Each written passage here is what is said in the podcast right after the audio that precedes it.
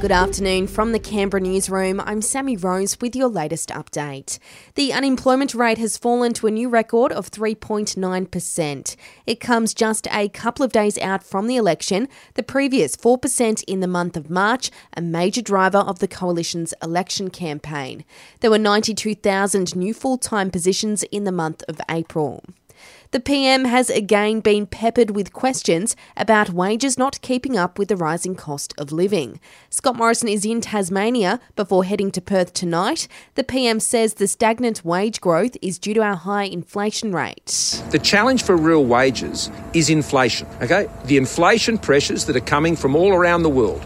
In the UK, inflation has gone to 9%. In Australia, it's 5.1%. In the United States, it's 8.5%. New South Wales is set to become the last state in Australia to legalise voluntary assisted dying. It comes as the ACT and Northern Territory remain banned from debating the idea under current federal laws. ACT Human Rights Minister Tara Cheyne says it's important people use their vote this federal election if they want to see that change. It's only the federal parliament that can restore the rights for the territories so that they can have their own say on whether they want to have voluntary assisted dying or not.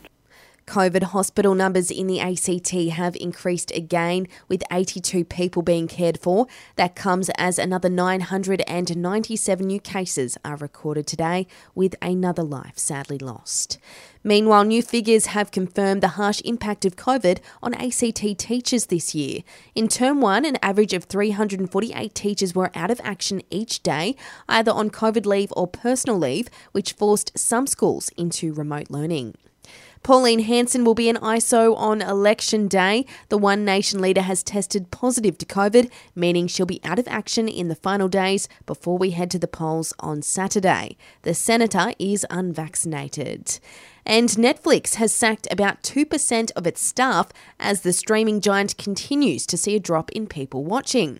It ended the first quarter of 2021 with over 220 million subscribers.